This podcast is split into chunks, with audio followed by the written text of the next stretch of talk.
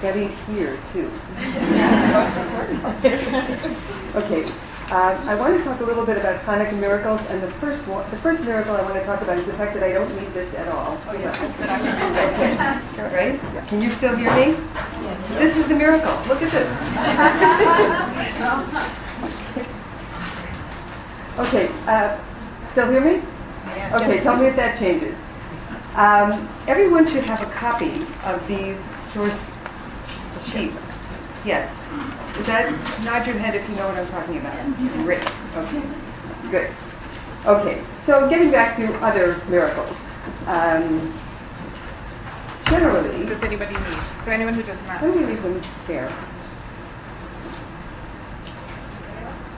There are two different versions of this of this miracle, miraculous season. When we talk about the miracle of Hanukkah, right? What do we talk about? So some people like to talk about the candles that lasted for right eight days. It was a miracle.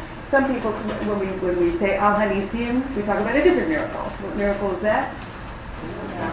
Right? The, the, the, victory in the war, the Giborim, the Achalashim, the, the, the strong in the hands of the weak. Um, we beat the bad guys. Um, I want to focus on a third uh, aspect of Hanukkah, and sadly, I think that in this aspect, we are people that are still waiting for our redemptive miracle. Um, and I have a little conversation with my friend Professor Daniel Schwartz, who's a historian uh, at Hebrew University, and we, we talked about Josephus, and Josephus reports that all the problems around Hanukkah began with fighting among Jews within. This is a very familiar story. Uh, much of this fighting was in the name of the Lord. Um, some of the less attractive features of the Maccabees we don't usually talk about in our classrooms, that they forcibly circumcised the Hellenizers, um, turned them into the authorities to be punished, right? These are stories that sadly we see over and over and over again throughout Jewish history. Um, so this aspect of the of Hanukkah that I want to explore, and in order to do that, I want to go back to the beginning of the biblical record um, and look at this as a question of why can't siblings just get along? Um, we never have, and what I'd like to ask is, might, might we ever?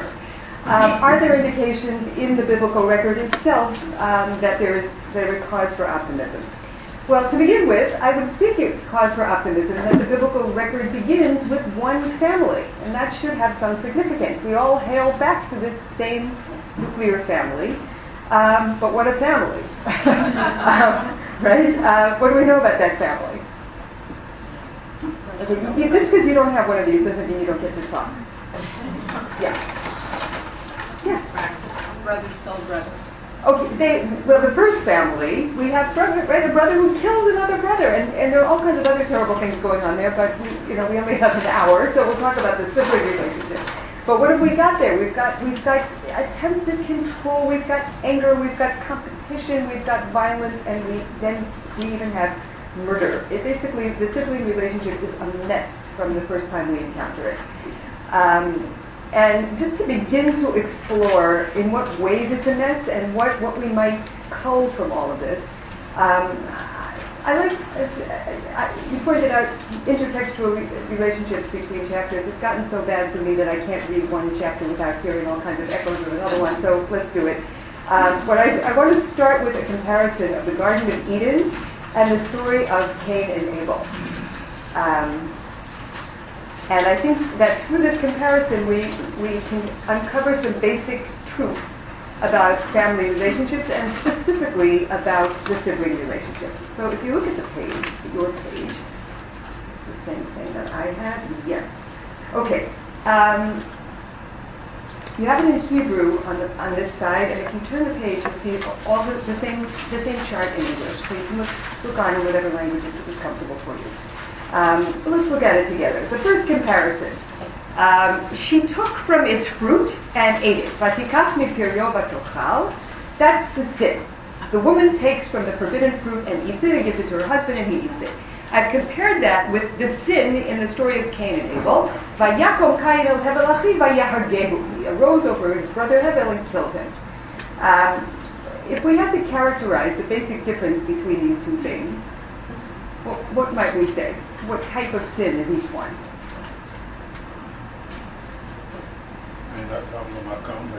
Yeah, the first one we could say is, is a quintess, the quintessential sin between a human being and God, ben adam lamakom. Here are two human beings in the world with one rule: don't eat from that fruit. God, said, why? There doesn't seem to be any any logical reason for it other than the fact that God has commanded. it. One commandment, and that comes directly from God. And they, of course, transgress. There's a Bill Cosby routine about this, where God says, "Don't eat from that fruit." He says, "Where is it?" Right?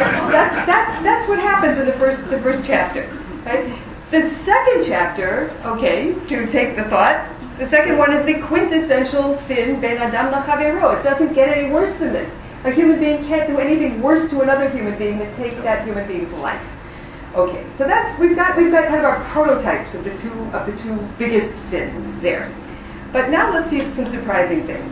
In the first category, in the Garden of Eden, there's a command. God says, "Don't eat from the fruit." And you notice that that little broken line there that goes next to it. That means there is no there is no um, no parallel to that in the story of Cain and Abel. Why not? Why does God not say, "Do not kill your brother. Don't even think of killing your brother. Yes. But you say he doesn't expect it, but doesn't he tell Cain? Who doesn't expect what? God doesn't expect anybody to be murdering anybody. Oh, I didn't say that. I don't know what God expects. Oh, you're saying I'm God asking why doesn't God command humanity not to kill each other, just as God has commanded human beings not to eat from that fruit? Yes. Because they already have the knowledge of good and evil. and So therefore- it's- Ah, in, implicit. That's what I'm looking for. And when I teach this this chapter in, at this wonderful institution, which I have the privilege to teach, the Pardes Institute of Jewish Studies in Jerusalem, year after year, students are just want to say they want to they want to defend Cain, and they want to say maybe he doesn't know you're not supposed to kill anybody because God never told him. And I oh, always, sadly, I have to burst the bubble and say, but the story makes no sense if he doesn't know he's not supposed to do it. He clearly knows that it's wrong. God holds him accountable. That is also a clear indication that God expects him. It's, it's, what is the word, what, what word did you just use? Implicit. Implicit. It's intuitive. We know from the dawn of creation, we are not supposed to kill. I mean, that's natural law. What's that? Natural law. natural law. And, and I would say that there's a power to natural law, it seems, that might even be stronger than, than, a, than a command from God. God has to command it because it isn't intuitive. It doesn't, it doesn't come to us naturally. But not murdering does come to us naturally, and so there's an expectation that we're going to we're going to we're going to conduct ourselves in line with that natural law. Yes. But don't we find that Noah, after the Mabul is indeed given various commandments involving? Yes. Yes, yes, yes, yes. And in fact, it is going to come. And we're also going to have Lo Tirsach when we get to the to the Ten Commandments. That is going to be put down into, into law ultimately. But at the at the I'm, I'm looking here just at the very very outset because I'm looking at these stories as, as prototypes, and I think it, it cries out for explanation. That it, there are also going to be all kinds of explicit laws about how to how to relate to God. That's all going to come later when we start codifying things. My, my interest is what happens before codification and just in stories that, that represent certain prototypes for us. And I, I see here in this, in this, in this asymmetry between these two things I, a, a, a strong statement about the nature of, of, of murder and, and the sense that, that people should, are expected to understand that on their own. That's how I understand it, yes. What are you basing your implicit on? What am I basing it on? Yeah. The fact that God doesn't have to even say it. That God expects it, but God doesn't say it. How can God expect it if, he, if, if there's no command? So either you say that God is grossly unfair, which is possible, um, or you say that God expects people to know it on their own. That's how I You're just it. deducing it. What? You're just- deducing I am deducing it, and I should give out my caveat at the beginning of what I'm saying now. You are free to um, reject everything I say here this evening. Um, I, I, what I like to do is read the text closely. I don't have to tell you that. Drisha, we're in Drisha, right? Read the text closely, and what I uh, draw what I call a, a kind of speculative layer on my observations. These are things that are possible readings in this text. I hope they're even decent readings of the text. But there are many other possible and very decent readings as well. So I'm, I'm giving you my thoughts on this. Next one. Uh, God calls out Ayeka to, to human beings. We're still in our chart. God says to to Cain, "E hevel. Okay, and we this this word aye is different than the word efo. What's the difference? If I, I live in Israel, uh, and I, I, I often remind my students this, if you, especially when they study a lot of biblical Hebrew and don't know so much conversational Hebrew, do not stop a person in the street in Israel and say, Aye hamakolet. Don't do that. okay? Why not? Efo is a specific place or location. Good. IA is a little bit- Good. Efo is, is the word that you use when you're looking for the location of something. Where is it? Please direct me to it. What's aye? What is it? Existential. It Existential. existential, rhetorical, right? God is asking not tell me where you are, but where are you? Adam, tell me, where are you in the world? Where are you in your thoughts, in your heart, in your conscience? Come clean. And and and similarly, God says ah, aye in a different form to, to Cain. But this time, where's the focus? It's not just tell me about yourself and where you are, although I think that's part of it. When God says, Where is Hevel your brother? What he's really what God is really saying is, What have you done? Tell me about what's happening to you. But there's an extra piece here. And I, again, this is very significant here. There's something there's a, an added layer here in the story of, of, of this Ben Adam L'Chavero um, problem in, in chapter 4. What's, what does God say? Not just where are you, Where's your brother? Aye, where's the brother? You're not responsible only for your own existential health. You are re- you are responsible for someone outside of yourself. And, and and first and foremost that would be somebody who's your own your own brother. You're responsible. Right? And and the response in both stories is what is it? It's excuses, it's deflections, um, it's, it's, it's both people taking taking uh, choosing to interpret the question not rhetorically but literally, right? They both say, "Oh, you want to know where I am? Oh, I'm, I'm hiding over here in this bush because I'm naked and I'm embarrassed. You want to know? Here, I told you." Right? And and what does Cain say? Lo yadati, how should I know? I don't know where he is. And then this this this implied shifting of blame in both stories. In the first one, um, Adam says the woman and not just the woman, but Ha'isha Asher Natata Imadi, the woman whom you gave me. Why does he throw that little addition in? You expect God to say, oh, you, I thought you were talking about a different woman. right? Why Asher Natata Imadi? What? You! Right? It's shifting the blame not just to the woman, but to God who made the woman. And in the second case, in the story of Cain and Abel, Hashomer Achi Anochi, and here too, I think there's a very subtle implied shifting of blame back to God. Hashomer Achi Anochi. It depends where you where you put the emphasis. Hashomer Achi Anochi, you can say, am I my brother's keeper? Um, or am I my brother's keeper? But I, I, I hear something here, Anochi, as opposed to you. Isn't that your job? Aren't you supposed to be keeping track of the four human beings that are roaming the earth? You can't find him? Right? There's this sense that, that, that, that both of these people are, are, are just are just deflecting the blame from themselves and casting it off elsewhere and, and with, with tremendous, I would say, chutzpah, it's the technical term for it, shifting it back, back onto God. Okay, God then seems to run out of patience just a bit and says in both cases, okay, enough of this. Asita, mazot asit to the woman, what have you done? And to Cain, me asita. In this case now directly, I'm tired, I'm done asking rhetorical questions. Um, now, just let me get to the point. I want, a, I want a confession in both cases. Um, and then there is, there are consequences. Uh, to Adam, Arura ha'adama, there are curses in both stories. Um, curses, but look at the difference. What's the difference between the curses? Okay. One is cursing the earth, and the other is cursing the person. Okay, again, and this is this is really what I, the, I believe the thrust of this comparison is is showing us how parallel these stories are, but parallel plus.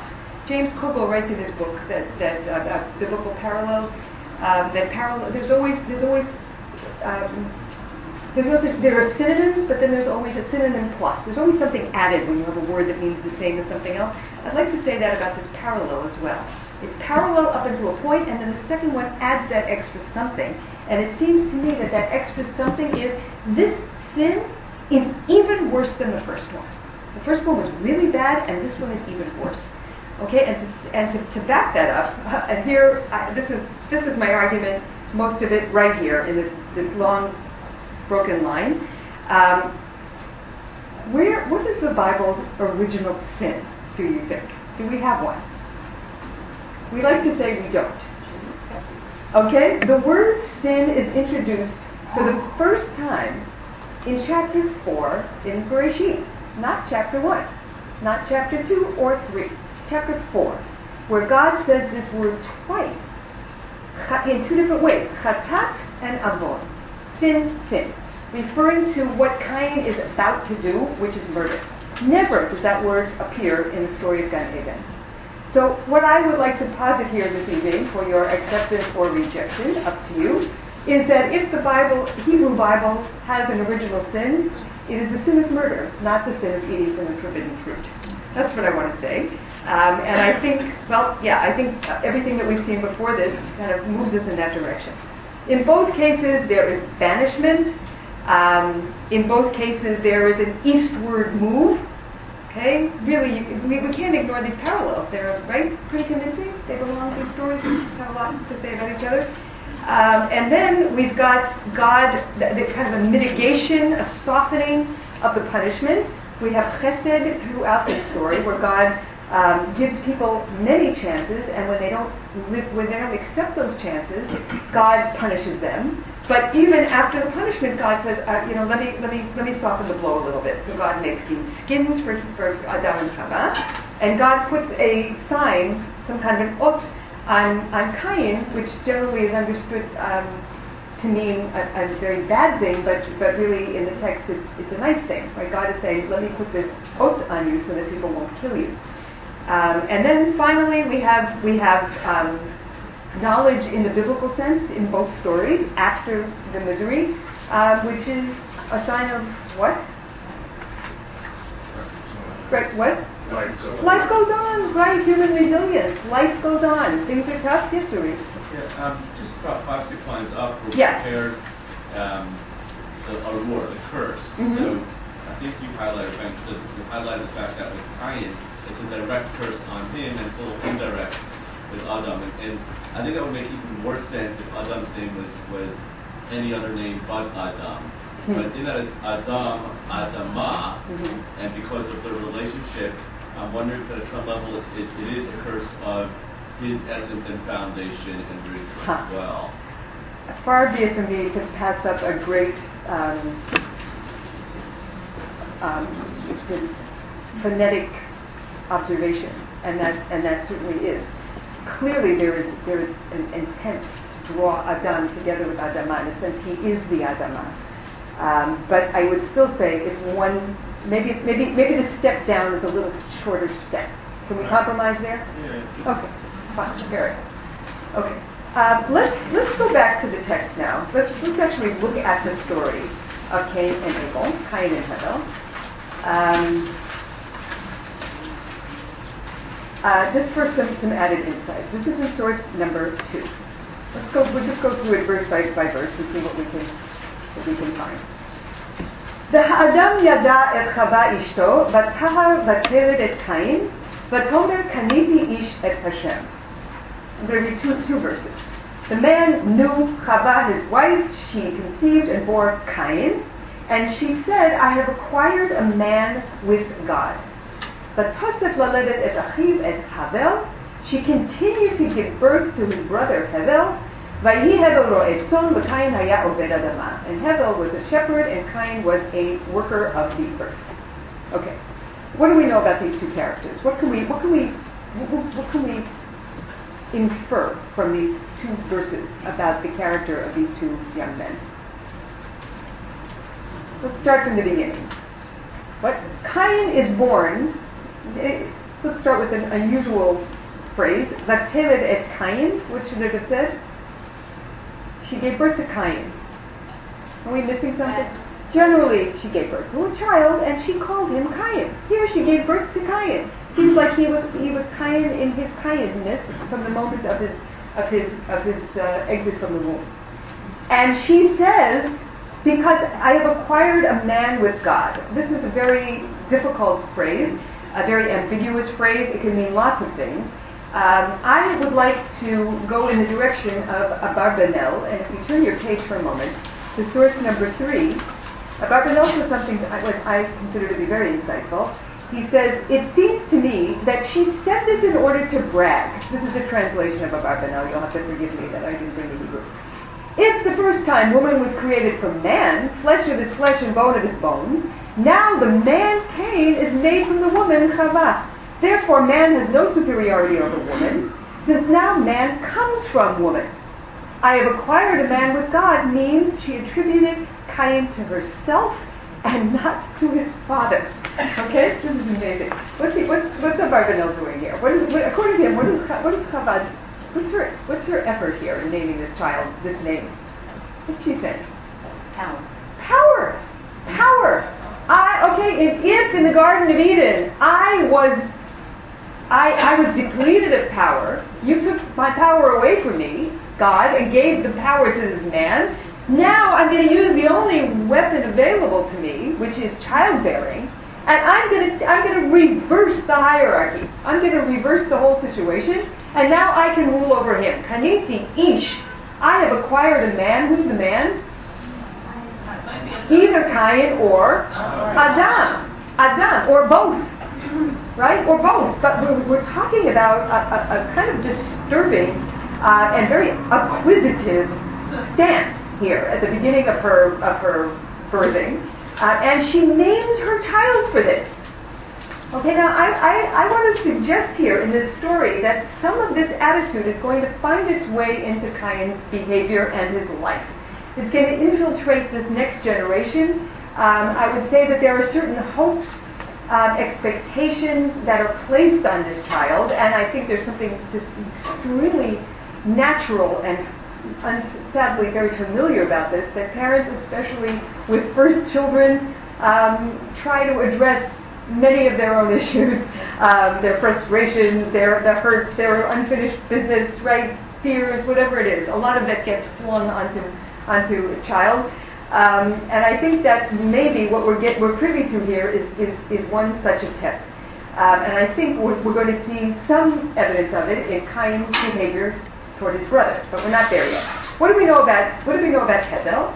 Um, Pasuk Bet, verse two. Vatosef laledet et achiv. This is a very strange way to announce the birth of a child. She continued to give birth to his brother, Hevel. Okay. Um, if you were a second born, wait a minute, I am. I would not want to be. I would not want to be announced in this particular manner. Why not? No identity. No identity. You're an afterthought. You are. You are. You are. Pre- you are presented in relation to your older brother. You are brother of from the very outset. Vatosef, she continued as if she didn't even. You know, he didn't even warrant his own birthing session, right? Just keep keep having a baby and have this other one. Maybe they were twins, and there are some suggestions that they're twins. Maybe that would might account for it. Vatosef, that really she didn't become pregnant again. Possibly, possibly. Um, but but even the name, what is does Hevel mean? Nothing. Nothing. Vaporous, right? Kol Hevel says Kohelet over and over again. Havel Havalim. That's that's quite a name.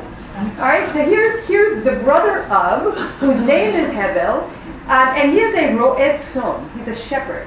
Um, we, this is this is something that uh, often mentioned Pardes again. It, it's one of the nice things about teaching a place where people haven't read the story a hundred thousand times is that they actually can can see the story objectively. We can't. We're we're too far gone. But but think about it for a moment. What there's something odd about about Hevel being a shepherd. What's odd about Hevel being a shepherd?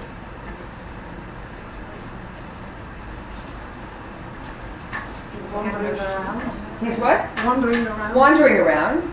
Yeah. To Yeah. be a shepherd, you need a personality to rule over the sheep, as it were. Okay, we'll And talk he about- He doesn't have a personality. All right. Well, nothingness. that remains to be seen. But but sh- what do we what do we need sh- a shepherd for?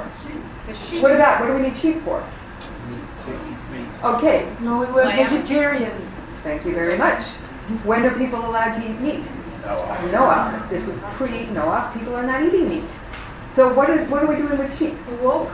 We have wool. Okay, so if it gets chilly there, they, they can wear a sweater. Um, maybe the milk, they can they can milk the sheep and drink the milk. However, it is hard to make the claim that this is an essential profession at this moment in history for somebody to be a shepherd. As opposed to Cain, who is an Oved Adama, which we would have to say, I think by all accounts, is quite essential. The Oved Adama, and more than that, not only is it essential, what else do we know about it? man's primary job. What, what, what? That's man's primary job. It's man's primary job, but what do we know about working the earth? It's also the enactment of Adam's curse. It's the enactment, he is up against Adam's curse. Right? We're told, Arura ha'adama ba'avurecha. The, the, the, earth is cursed. And here's Cain who says, yes, I understand that it's cursed, but I also understand that somebody's got to do this because people have to live. And so he takes this job, and I, I want to make a case, at least now for a moment, for Cain, where he stands up and he says, I am the responsible party, and I think this is also very uh, common to firstborns to say, I'm responsible, I'm going to step up and do the, the, the hard thing.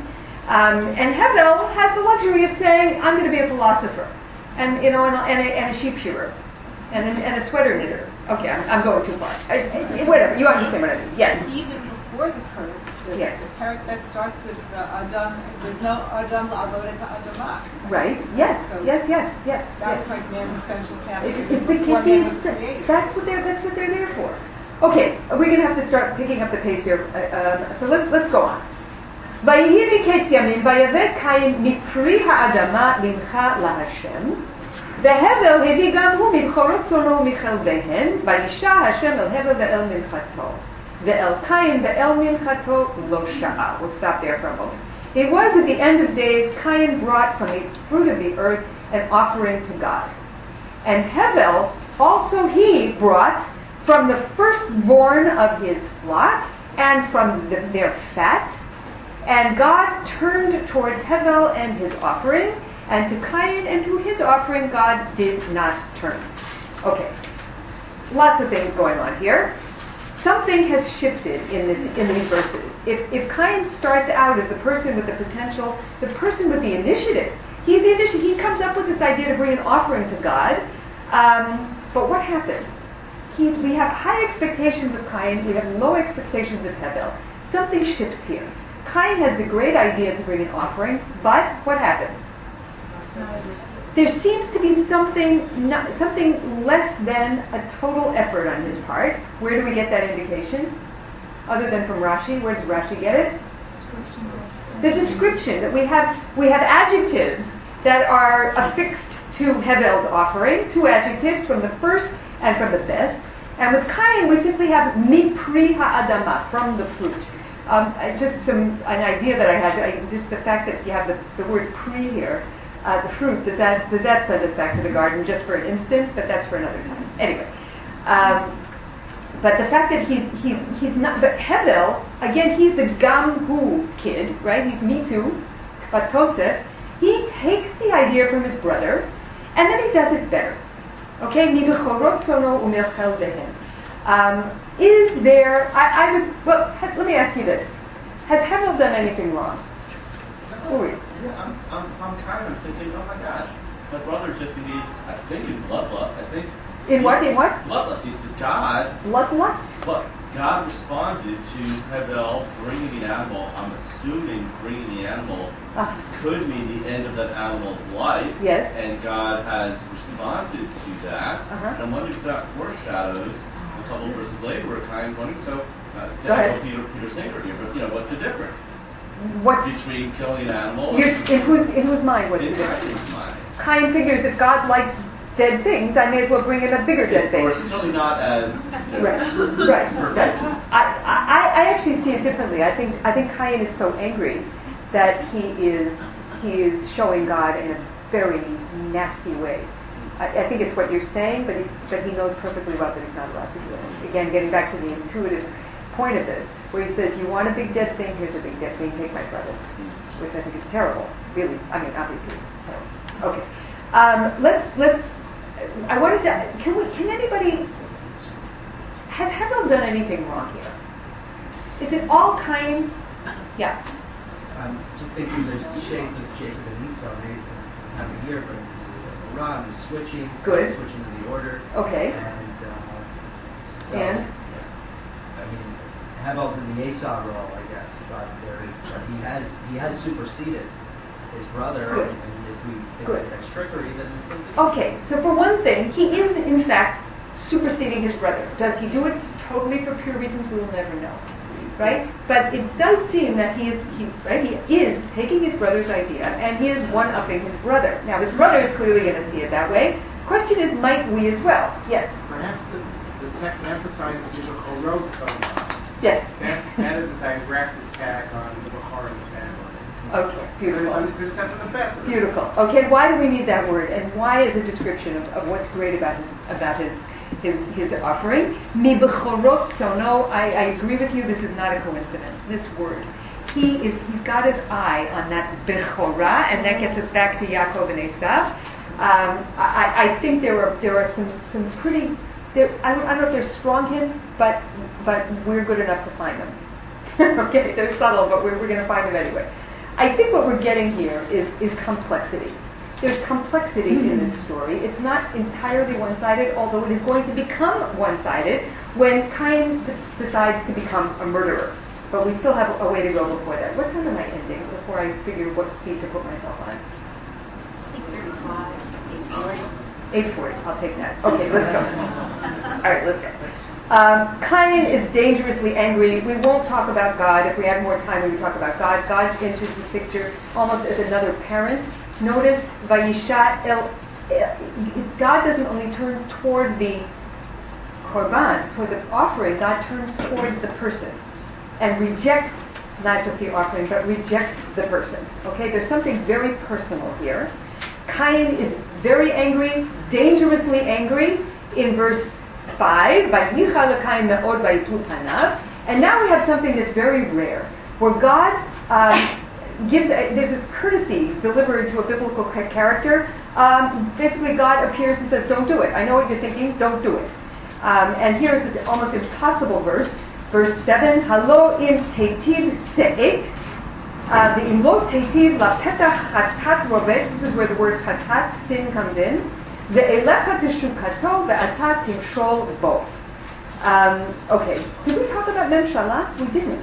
In both stories, in the Garden of Eden and in the story of Cain and Hevel, Memshalah, where God says to, to, to Adam, to the woman, he is going to rule over you, and now God says to Cain, Ve'ata timshol bo, you will rule over it.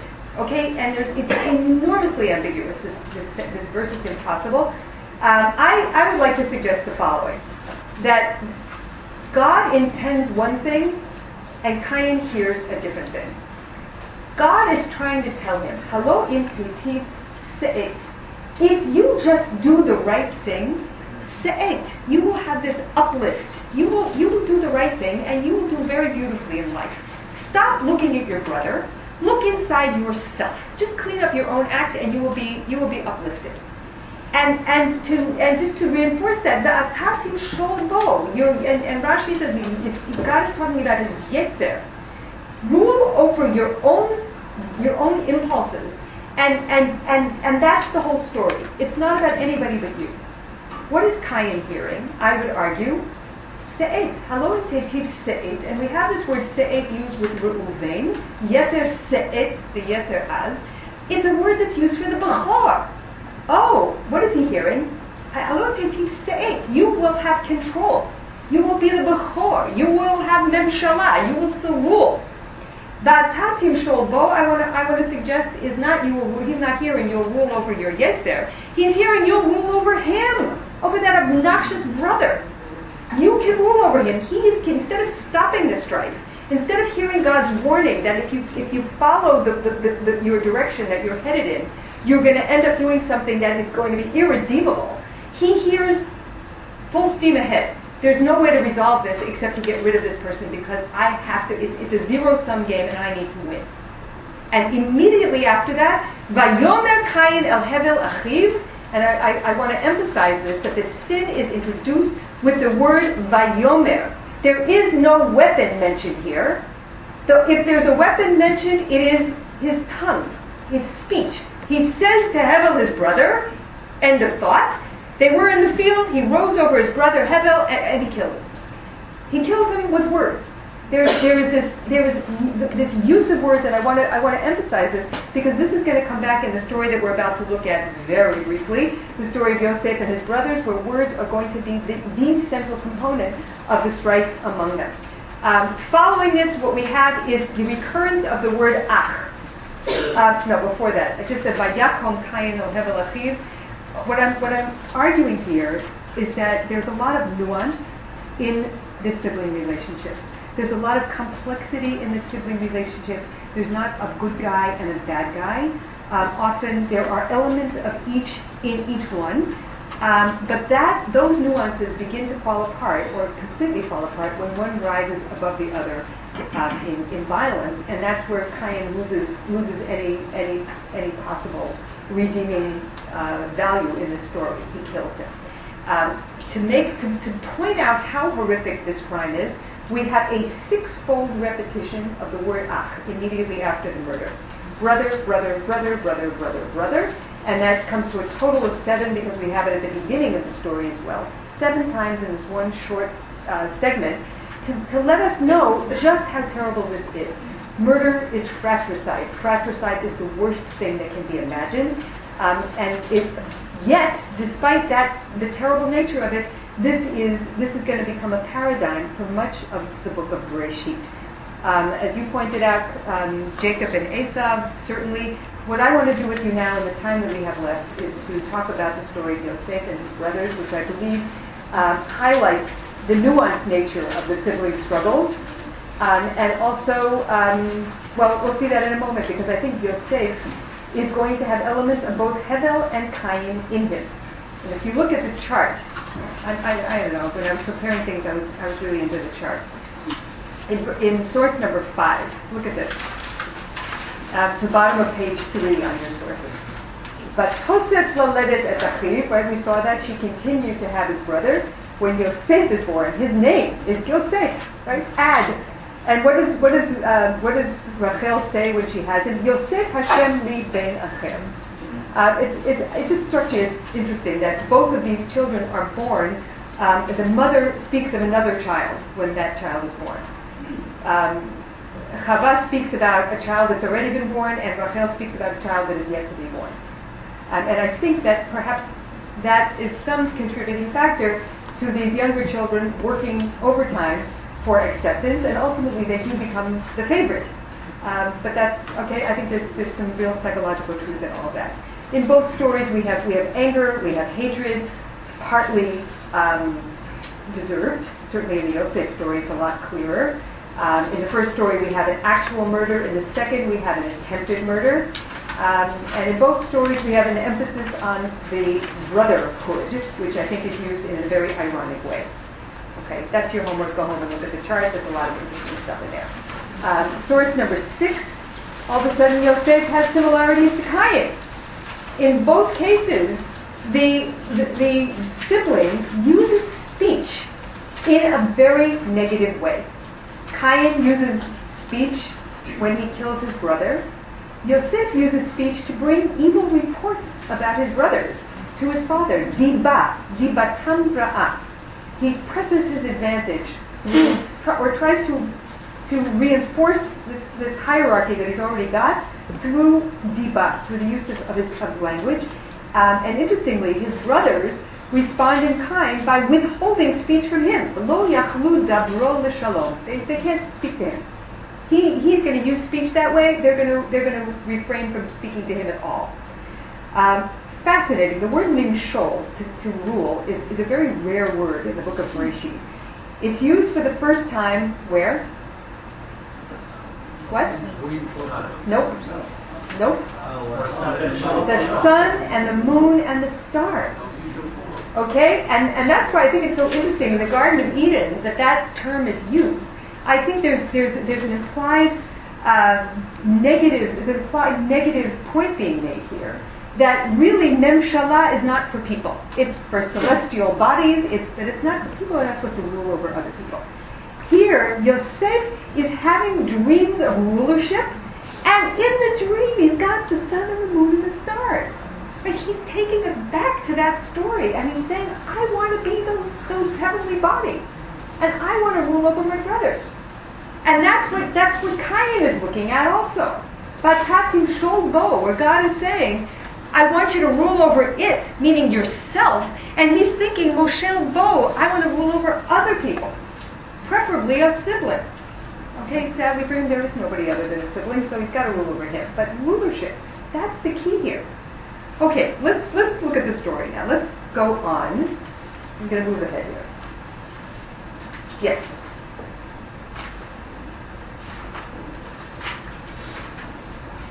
The Yosef story is a complex presentation of the worst of sibling rivalry. Uh, what I'm trying to show here is the fact that Yosef has elements of both Cain and Hevel. He is in some ways the, vic- the victimizer, and probably in more ways the victim. Uh, but there's a basic difference between the two stories, and for us it's a happy difference, especially if we're looking for some glimmer of light here. The happy difference is he doesn't die. They say let's kill him, but they don't actually manage to kill him. So is there hope for Tikkun all the while that the sibling is still alive? The story doesn't end the way that it did before. He's sold instead for what? What do they sell him for? Esrim kasef, 20 pieces of silver. Um, and I would like to request at this point um, for you to hold that thought in your mind. We're going to come back to it. These 20 pieces of silver, I think, are very important. Um, the question that's left for us is can these people live together? Can there be peace? Um, is there hope? So for the brothers, we a lot has been said about the fact that the brothers go through some sort of a redemptive process when they're faced with a similar situation with another youngest child of Yaakov. Who's that? Benjamin, and he, like Yosef, is called. Remember? Right, Yosef is the Ben Zikunim, but Binyamin is the Yeled Zikunim. But he is kind of the reincarnation of Yosef. And the brothers are placed in a similar situation where they, they could have given in to feelings of competitiveness. They could have they could have been resentful. They could have let him die easily. But instead, they stand up and they say, "Take us." Right, Yehuda, as the representative of the brothers, as the leader, says, "Take me instead." They basically risk their lives this time in order to spare their brother. It's, a very a very impressive tikkun in act. But what I want to argue here, and I, maybe I'm being a little hard to please, but I think in this case actions are not louder than words. I think that when you have the tikkun before you have the, the confession, before you have the vidui, when you have the kabbalah la'atid before the vidui, you skip a really, a really necessary step. There is, has not yet been a moment where there's been an actual conversation between these brothers, and I think that's, that's what's missing in this book. Are brothers talking to each other, not just having one talking at the other? Did it just get a lot quieter in here? Air conditioning. Okay.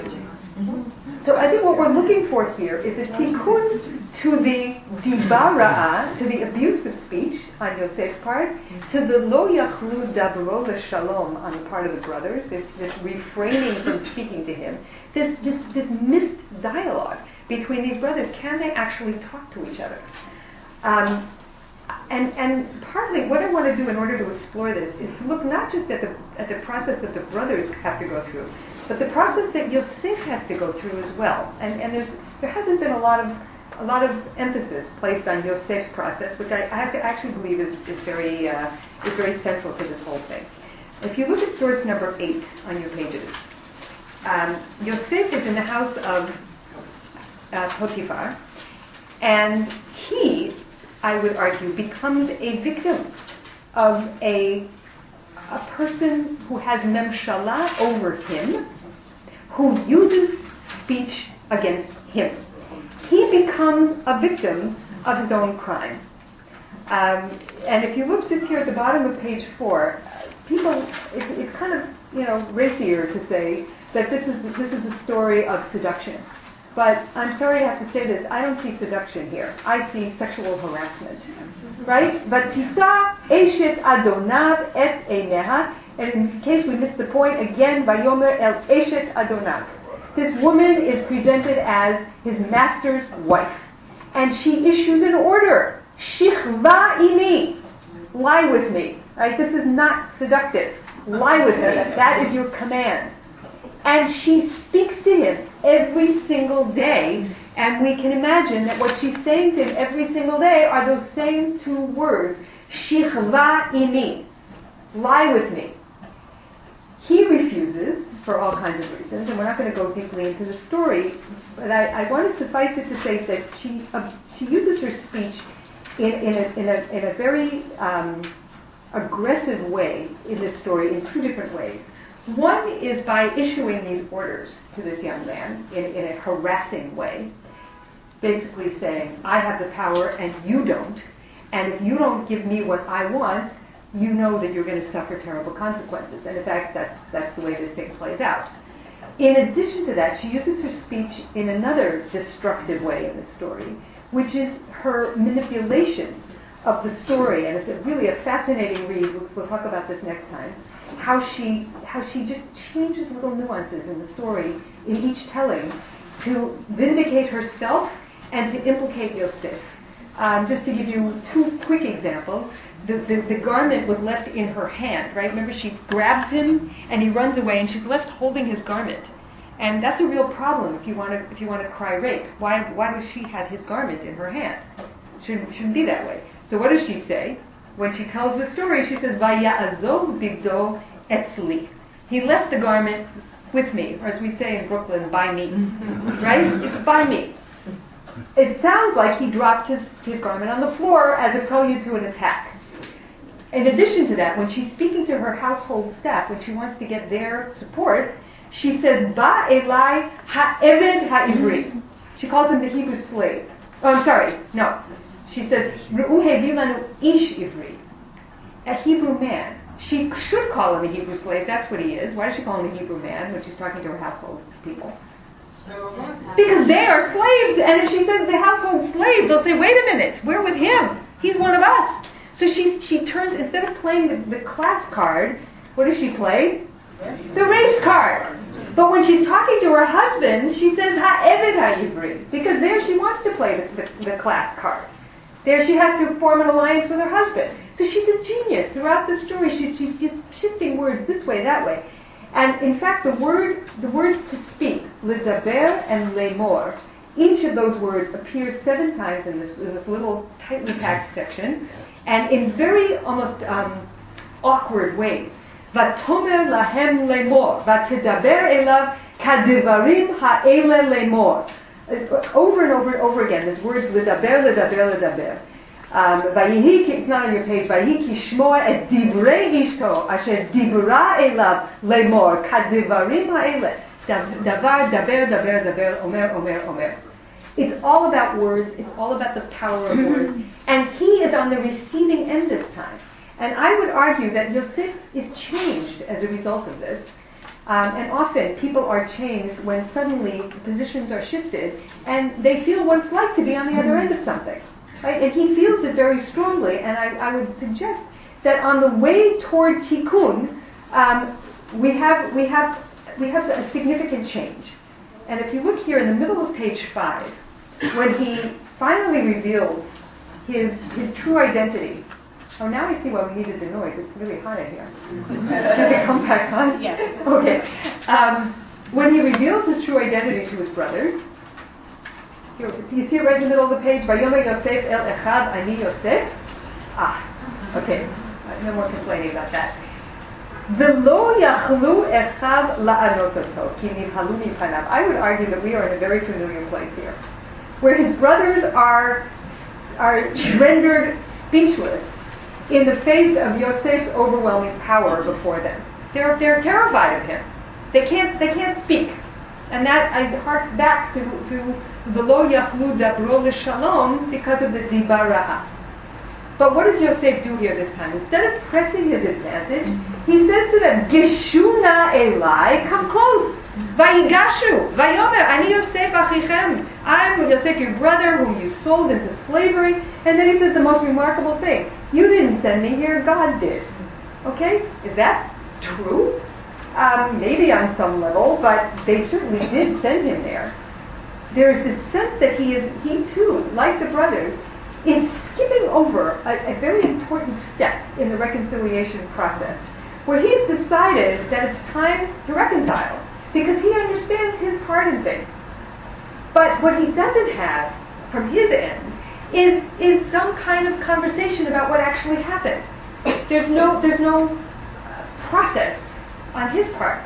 So the brothers are skipping over their piece in the process where they say, We did this to you. And he's skipping over the part in the process where he says, Yes, you did that to me. And I'm pretty angry about that, and I had a lot of pain, and that was really terrible, and now let's try to find some kind of resolution. That hasn't happened yet. Okay? Um, so I would argue that something has happened, and something significant has happened, and to the point that, that look just below this, he falls on his brother's neck and cries. Yosef does a lot of crying. He cries on all the brothers, and then we have this seemingly odd anticlimax. V'acharechem dibru echav ito. Okay, crying and weeping and emotion, and afterwards his brothers talk, talk to him. Um, but if we look at it this way, that that's what we've been waiting for. This, this actually is a very important turning point where some kind of conversation is being restored, but I would argue that we're not, we're not there yet. We still have something to go through, and that is the money. Okay, those of you who were alive at the time of Watergate will certainly remember Deep Throat saying to John, to John, to to to Bob Woodward, follow the money, follow the money. Okay, so bear with me. I want to follow the money. Okay, why, oh why, does, does Yosef play this trick on his brothers, seemingly very cruel thing to do, where he puts, the brothers come with a certain amount of money, of kesef, and he orders his servants to put the money back into, the, into the, their sack. And they discover it, and they're really upset and worried because they think that now this, this ruler of Egypt is going to kill them. And then Yosef isn't satisfied with that. He does it again. This time he puts the Gavia HaKesef, his silver goblet, where does he put it? Into Binyamin's sack. Okay, and again, causing tremendous uh, consternation and worry on the part of his brothers. Why is Yosef doing this? He wants to keep Benjamin back. Okay, he wants to keep it back. I, I, I would suggest he's doing something else here. Yes. It's payback. It's payback. Good.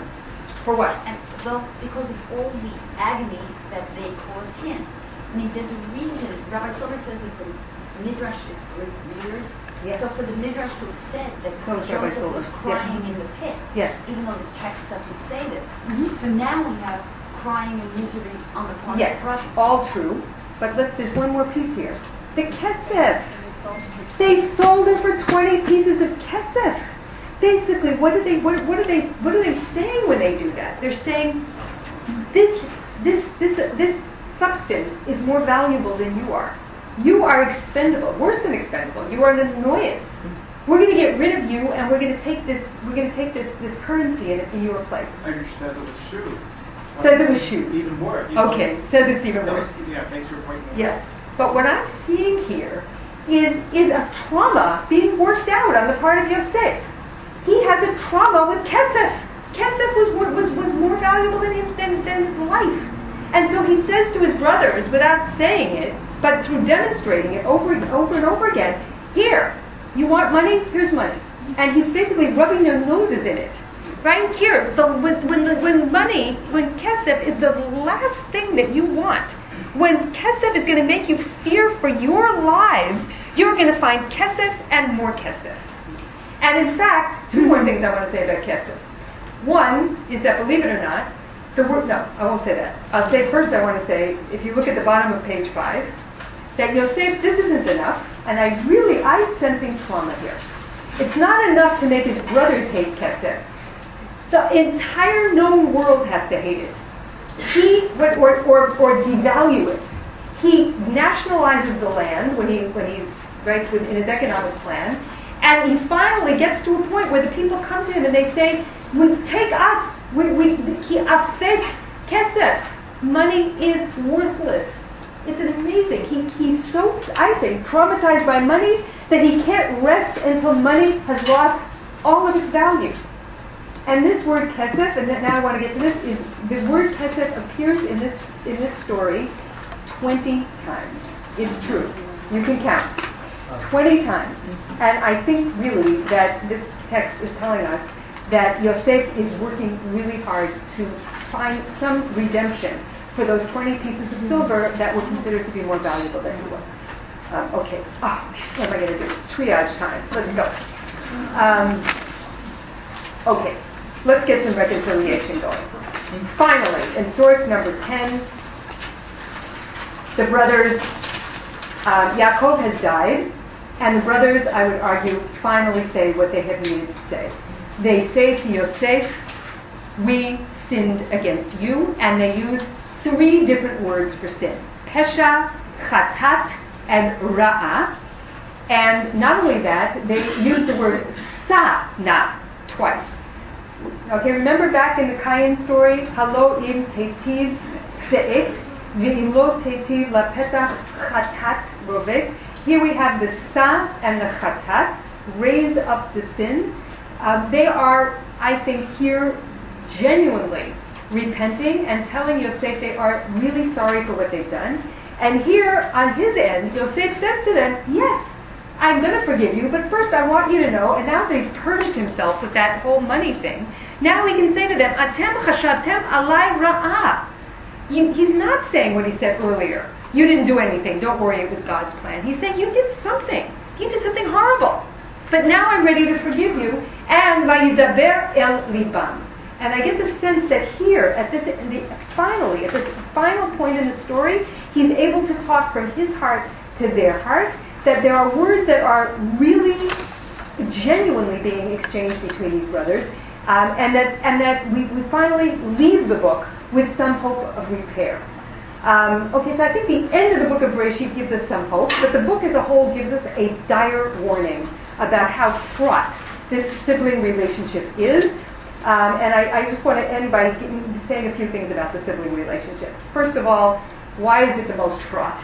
Um, siblings are the people we could argue who are the closest to us. They knew us back when, right? There's something very threatening about them. Uh, we may have been very careful about constructing our identities in this world, and they know better, uh, right? There's something there's something there that's a little bit threatening.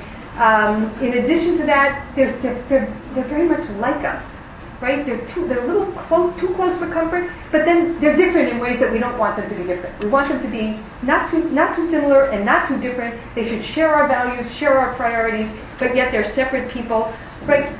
All in all, they get under our skin in a way that nobody else can. And I have a nice quote somewhere. Yes, um, George Eliot says, "Family likeness has often a deep sadness in it. Nature, that great tragic dramatist, knits us together by bone and muscle, and divides us by the subtler webs, web of our brains, and ties us by the heartstrings to the beings that jar us at every movement." Okay. Anyway, um, I want to cite one other thinker, and that is Rabbi Yehuda Leon Ashkenazi, known as Rab- Rabbi Manitou. Have you ever come across him in the state? Um, the leader of French Jewry after World War II, a philosopher, a mystic. He was in conversation with Levinas, and he, on the words "Ve'ahavta l'reacha kamocha," he has a very a very creative reading. He says we need a special commandment to love the the fellow who is the most like you. Ve'ahavta l'reacha shehu kamocha. Love the one who is most like you because it's not so easy. And then he has a little wordplay on rea, the friend, and ra'ah. It's very easy to see the ra in the rea, but don't do it. Okay, and, and getting back to where we began, Jewish history is filled with tragic examples of sibling strife, and this, these are all paradigms for it. Why can't we get along with each other? For all these reasons. We're close, but we're, but we're distant. We're close in the ways that we're close, it's too close. In the ways that we're distant, it's too distant. We, we want to know why doesn't everybody just do what we do? Why can't we be the same? Right? We can't tolerate, we can tolerate strangers, uh, but, but not our own, right? We look at an Amish person and we say, oh, how charming. We look at a Haredi person and we say, how embarrassing. But why is this, right? Um, the easy part of our history is when we have clear-cut wars, and I, I kind of, you know, when I read Giborim B'Yad Chalashim, you say it, it's, it's too easy. Yes, yay, we won the war. We can cheer ourselves on. We have clear good guys and bad guys. But what about when we ourselves are both the Giborim and the Chalashim? And what happens when we act, actually sometimes exchange places because because we're all we're all siblings, right? It's just so much more complicated when it's internal. Um, we don't want victory, right? That's that's not the prize to win, right? A. That's not what we're after. In Israel today, if I could say a depressing word about Israel, right? Um, the, the non-religious feel that the Haredim threatened our mo- most basic ideals, our freedom, our enlightenment. They stand for coercion and repression and theocracy and a return to the Dark Ages. And the Haredim think that the Chilonim, they want to they want to destroy the Jewish soul of the state. They want to nullify our identity, obliterate our justification for existing. Right? Nothing less than that. Leftists, leftists feel that right-wingers are going to destroy democracy, turn the state into a racist, fascist entity that's shunned by the entire world. Right-wingers fear that leftists are suicidally, sorry, deluded. They're going to abandon our security and bring about Israel's demise. Okay, I'm not exaggerating. Um, the language that is used is almost violent. I'm sorry, fascists, Nazis, parasites, Haman, Amalek, and Boged. We've all heard these words in political debate. Um, I understand that here in the United States you have a few issues too. um, I, I, I'm, I'm, I'm just a visitor here, but I pick up the AIPAC and J Street and, and, and the RCA and the IRS and uh, okay and, and the blogosphere and all of it. Right? Um, in, in, in Israel, some of these debates have become so heated they have led to physical violence, and as we know, they have led to murder. So these stories are, are not they're not fantasies. So in conclusion, I want to say that the challenge that is posed by these texts is to seek a complex, nuanced resolution to sibling problems. Um, honest, even harsh debate, and I think this, this, this, the ending of the story of Yosef, that's where we want to get to, where we can have the difficult conversation without hierarchy, without power, power uh, uh, uh, politics, but real communication, certainly without hatred. Um, so the real Hanukkah miracle that I look forward to is instead of seeking victory of the weak over the strong or the strong over the weak, to end the search for victory, um, use our energies for state over our own weaknesses, um, seek limshol bo, not over other people, but over our own yetzer, Yisro. How can we improve ourselves, not how can we get other people to be more like us? And after all, it is the love for those closest to us, the members of our own family, that I would argue constitutes the Bible's most basic calling and is the recipe for overturning what I consider to be the Bible's original sin. Um, thank you.